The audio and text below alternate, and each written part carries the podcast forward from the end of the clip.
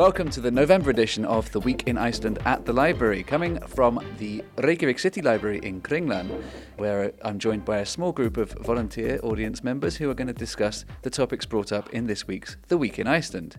Um, I'm doing it slightly different this month. Um, I've cut down the show into bite sized chunks so that it should be more stimulating for us to listen to. So let's see how it goes. Everyone dig into the coffee and let's begin. Um, I'm interested in this growing population. Um, I had no idea that 27 people moved to Iceland per day during the summer. It seems to tie into some of these other stories that are going on, um, particularly workers' rights and um, sort of wages and entry into the into the public sector, and then also union wage agreements in the private sector.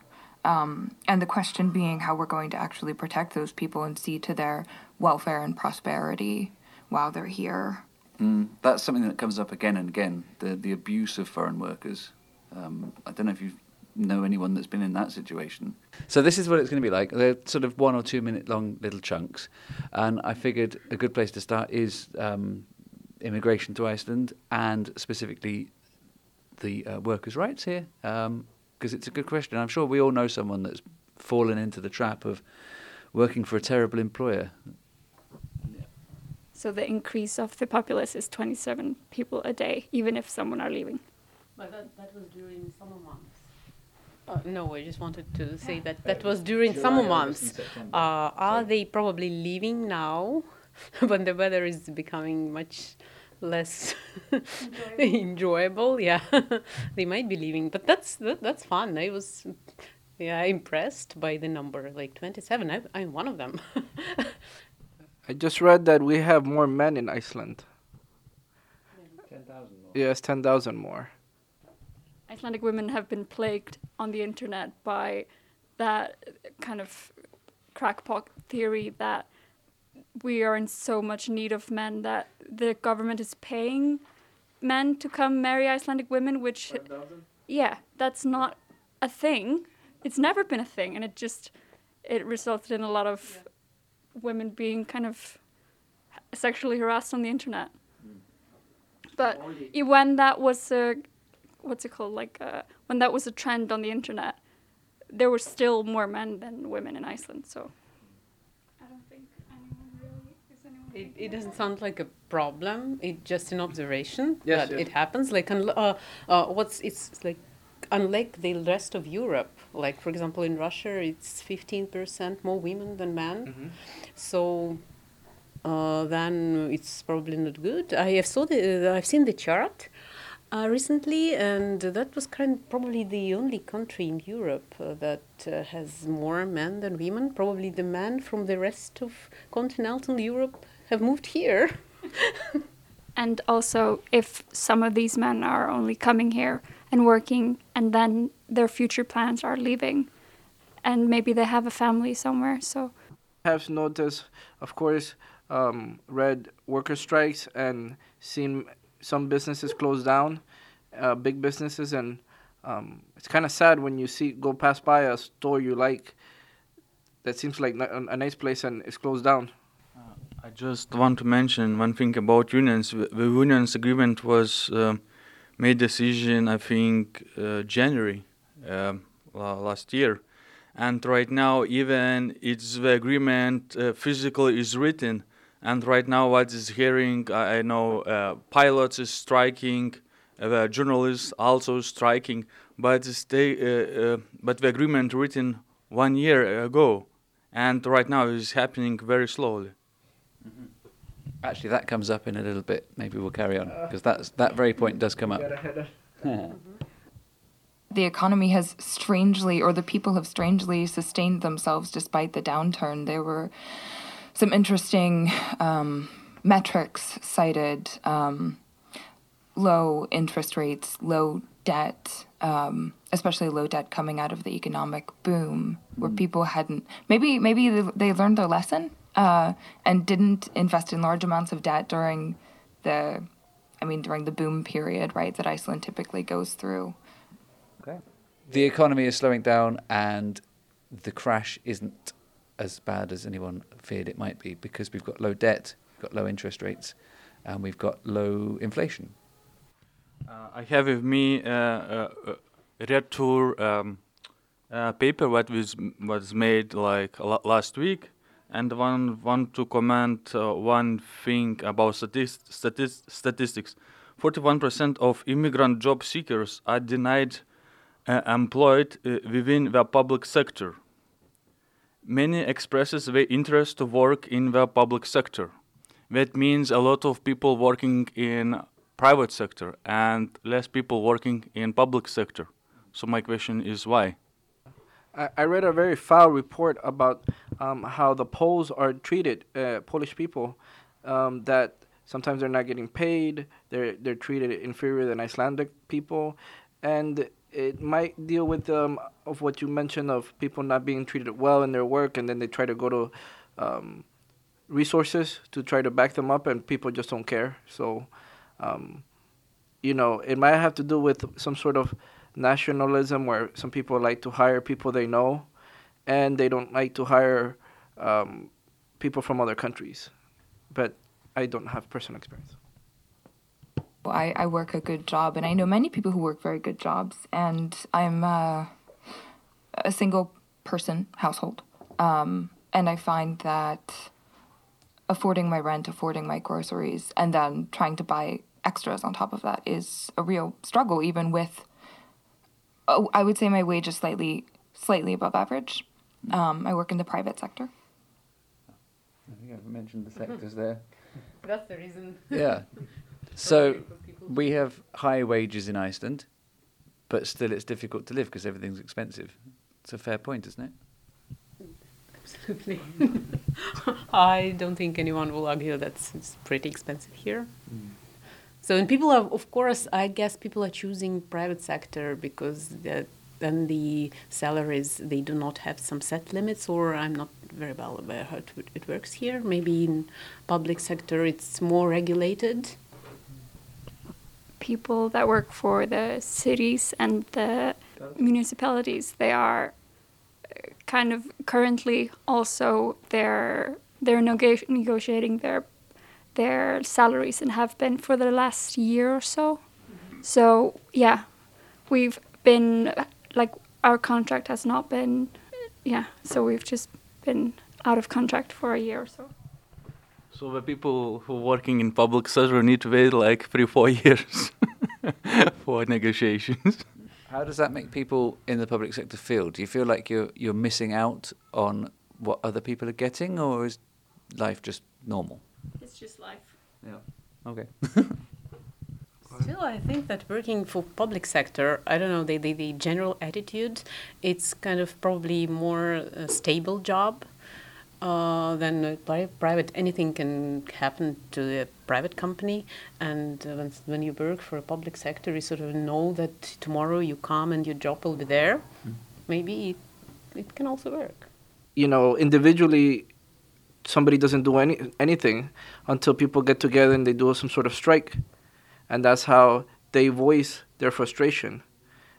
I just want to add that uh, the people who is in, cha- in charge in the municipalities, the people is electing these people, and these people is responsible for these people who is in Alþingi in mu- municip- municipalities. And in general, uh, Iceland have no long-term vision for t- 10, 20, or 30 years, like other Scandinavian countries. I, I think it has to do with the fact that they don't have long-term um, vision because they are not in the long-term vision. They are there mostly temporarily until they get voted out or until they decide to leave. So they don't care about the long run. They don't care about stability, and they definitely don't care about anybody else. The head of the economics department at Landsbankinn said it was unprecedented that Iceland Icelandic growth periods usually always end in a catastrophe of some sort, and this time it hasn't happened. Is that uh, over optimism, or? very sounded very optimistic. But he's got a point, though, hasn't he? Yeah. At the same time. Arion Bank uh, laid off, I don't know, like 50 or 70 people. Uh, 80. So for me, it means something that is going some kind of inside things. I mean, this is the biggest year for. Haven't we had the most layoffs this year since the collapse? So, that kind of maybe that somehow is meant to ease the fall because these have been in kind of big companies usually. And uh, I think that uh, Iceland's economy is uh, dependent on the rest of the world. Uh, so uh, it can't be like Iceland only crashes or it, the recess is slow. It's like uh, whatever happens in, I don't know, the United States or in the European Union, that would definitely influence Iceland. But we need to be more sustainable regarding uh, um, world's economy and everything. There are all kind of different factors. Uh, Yeah, I think in the modern global world and global economy, it's virtually impossible to be self sustainable and to rely only on one's own resources. Pilots for Air Iceland Connect uh, not going to work any overtime or any extra shift. Um, that's what they're doing, and the journalists as well are going to go on strike this Friday for the first time. Good. Yeah, yeah, I suppose. I mean, uh, the head of the journalist union says that journalists are the lowest paid university educated sector in Iceland. I've heard it before. Um, and actually, two of my poetry colleagues uh, left the either left a particular news outlet um, or they left the business entirely. One of them was working as a freelancer and was essentially offered um, pennies for her work um, for hours and hours of research and effort, and never actually recovered that money. Um, and so she moved to a better company um, where she ended up with a contract. The other one just really got fed up um, and advised me actually at one point against uh, attempting to go into journalism here. My background is also in also in journalism. So, do we feel sorry for journalists? I, I personally do. Um, I'm a big fan of Anderson Cooper, and um, I've seen that he used to put his life on the line uh, reporting some things. Um, and journalists tend to really care uh, um, locally of spreading the news as much as possible, whereas um, in certain countries it's like completely led by the leaders and um, fictionalized and corrupted. Um, I care for the honest journalists. The question is, you know, how many are there? Well, I think that journalists they do have a point because, in, like uh, in the modern world, information it's the most expensive thing that we can have. It's like all the money come comes from information, all knowledge, everything. So it's a very important job, and it's always been, but it, it's becoming more and more important. So that there is a point in striking. They should earn probably more. It is very big topic because uh, the journalism by itself it's big bastion for people because the journal journalism gives uh, freedom for people to hear the news. Doesn't matter what kind of news, but it is uh, freedom of free world, uh, world. Uh, to come to think of it, uh, journalism uh, must be very important. Um, how do you keep the free world accountable? Um, if we have no news to report, who criticizes the politicians or the leaders or the bad moves they make? Um, where do we go for answers? Who expresses our views? W- without these uh, free rights of uh, free voices, we are pretty much nothing. On the subject of journalists in Iceland specifically, um, I don't know. Do we feel that the society values them enough, or, or certainly their employers? Are they being paid enough? It's the, the key question on the table. if they're not getting paid enough, I think that answers the question. Until we don't have it, until we lose it, then we feel the burn of the of the value that they they held.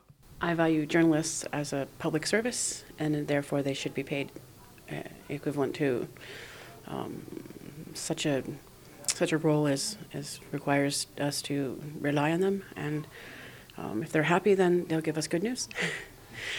Hopefully. That's a good point about trust. Yeah. Like, if they're underpaid, will they do their jobs well enough to be? I mean, they should do. Of course, it's an ethical matter, but I agree. Yeah. I, I wanted to add a substance that conflicts with them is that we live in a uh, Facebook, YouTube world, and people are doing so many soft journalizing, um, blogging, videotaping, audio taping, photographs that it they are competing with them and they are destroying their their value.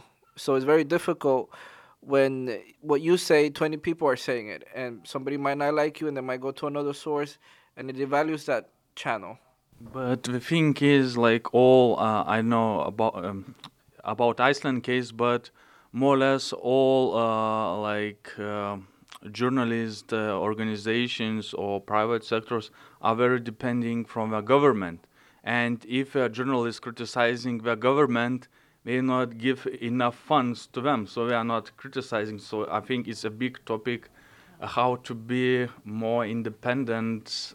Yeah, um, that's another thing. Uh, censorship. Um, you know, it's very difficult for you to bite the hand that feeds you. So if you're getting tax breaks or being f- fed by the government, I've seen things where they completely take down a special criticism of a, special politician because they have that power. And then questions what is free press?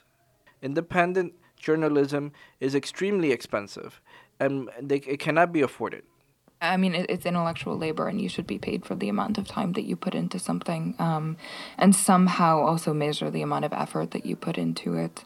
And if that's not being taken into account, and if it's not even really being acknowledged, um, that, then I believe in you know civil disobedience in um, driving someone to listen by basically not going to work for a couple of hours for a couple of days. I mean that really doesn't seem mm. it really doesn't seem like the harshest punishment um, to hold somebody to account in that way. But hopefully it's it's enough.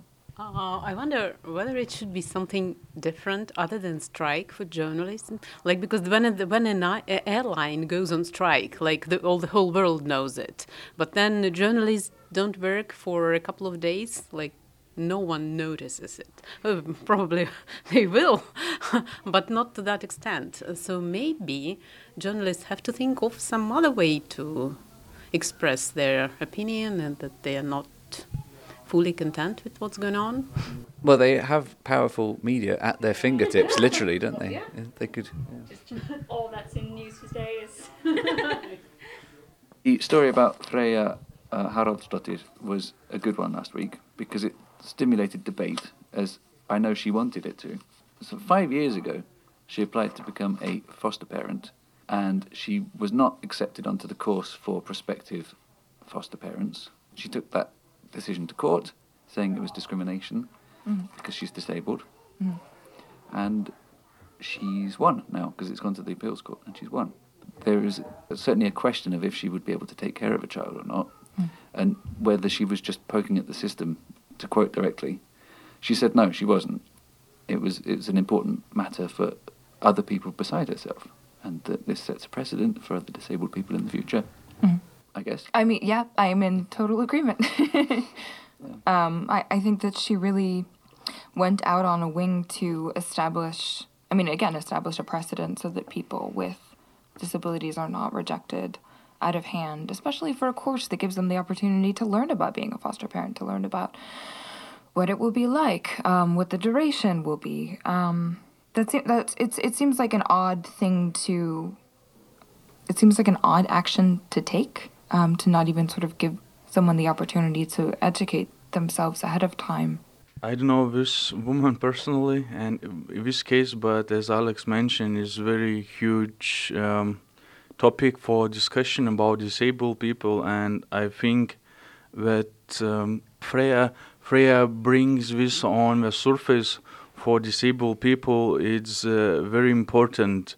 Um, uh, why it's important because it's not only one case there are like probably hundreds of cases and from my personal experience like uh, a habitant of uh, iceland i don't see these people in the society in public places the question is why so i went to an activity and there was a disabled woman and she voiced she expressed that she the idea that there is help is very promoted, but it's like a superficial on the surface.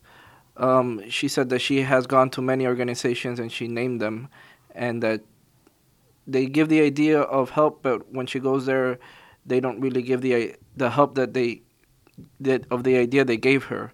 There's a lot of help promoted, but when you sometimes call the police or call the ambulance or you really need somebody, it's just not there. So, is there a lack of understanding of the needs of disabled people, or just not enough care and effort put in?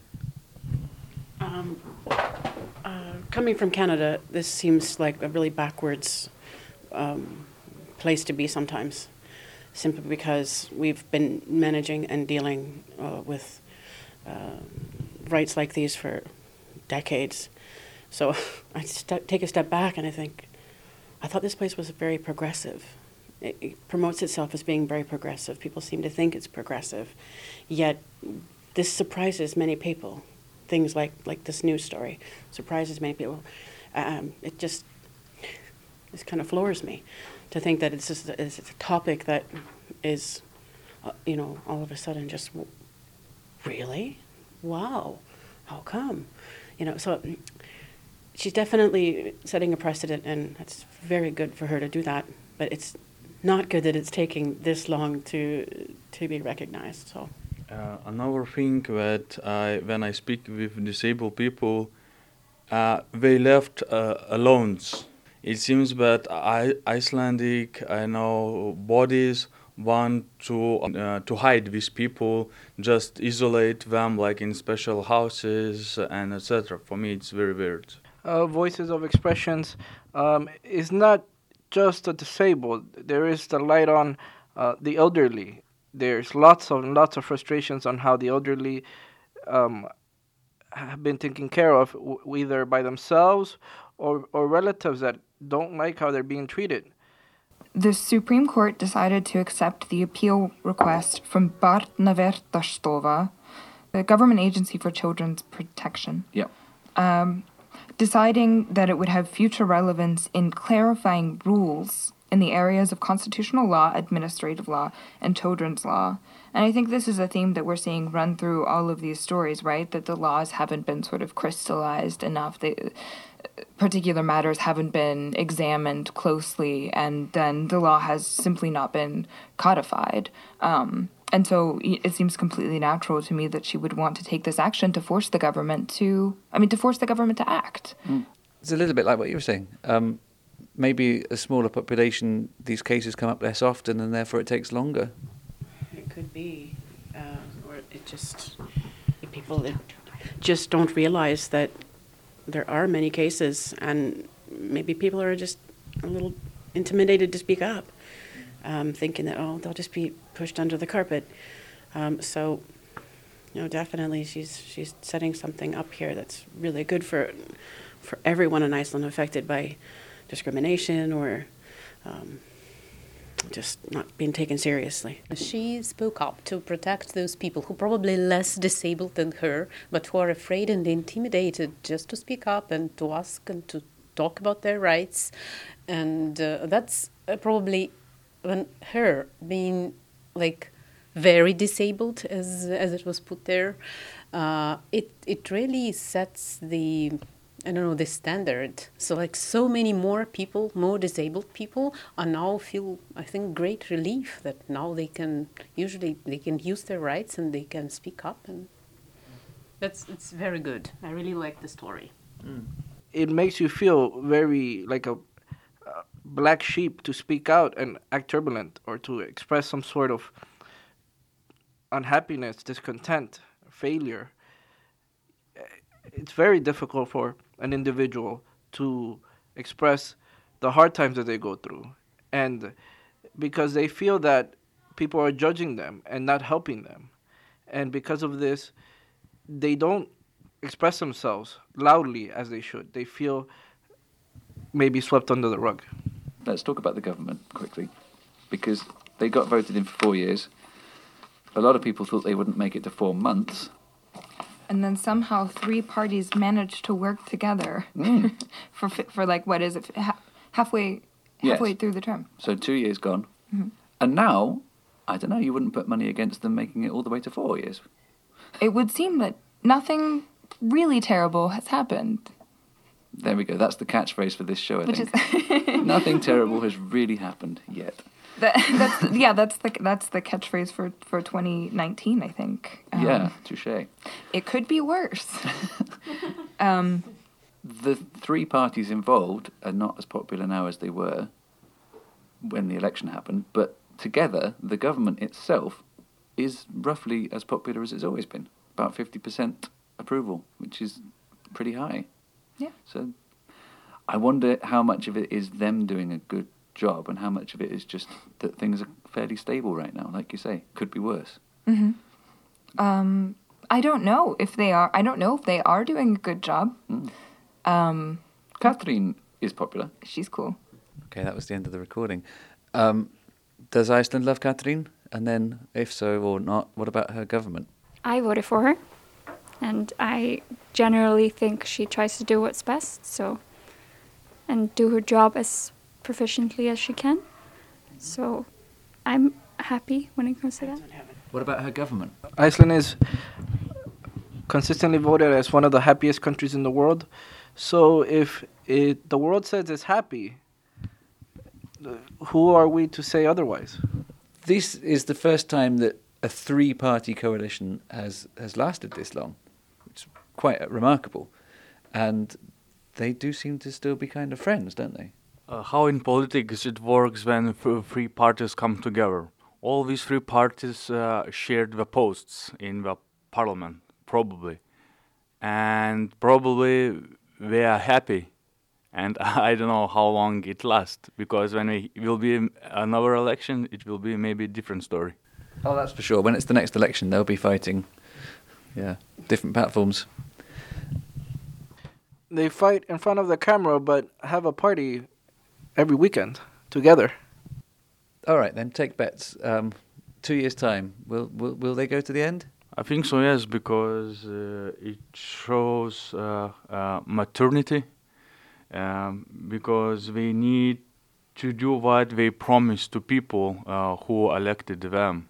So I don't know how it rolls or, or in better or in worse case, but I think they will manage to finish their convention. Uh, well, I, I'm not quite sure how it works here in Iceland because I'm new. Uh, but uh, usually, like the first two years of any government, uh, they are the harshest years when all not populistic measures or decisions are taken. And then, so the last two years, they're usually better for, just for the population, like for the uh, reputation of the government. So whatever happens next, it might be quite positive for the general public, at least for this like opinion that the public has. That I like. That's a very positive outlook. Yeah. Well, then we can leave it there. Um, thanks for joining me, everybody. This has been a, a great discussion as always. The week in Iceland at the library. We will be back um, on the yeah, I think it's the 9th of December. Otherwise, I will edit it in. Um, in the meantime, thanks for joining us. Um, do remember to listen to the week in Iceland as usual next Monday um, and every Monday. Thank you very much. Bye bye.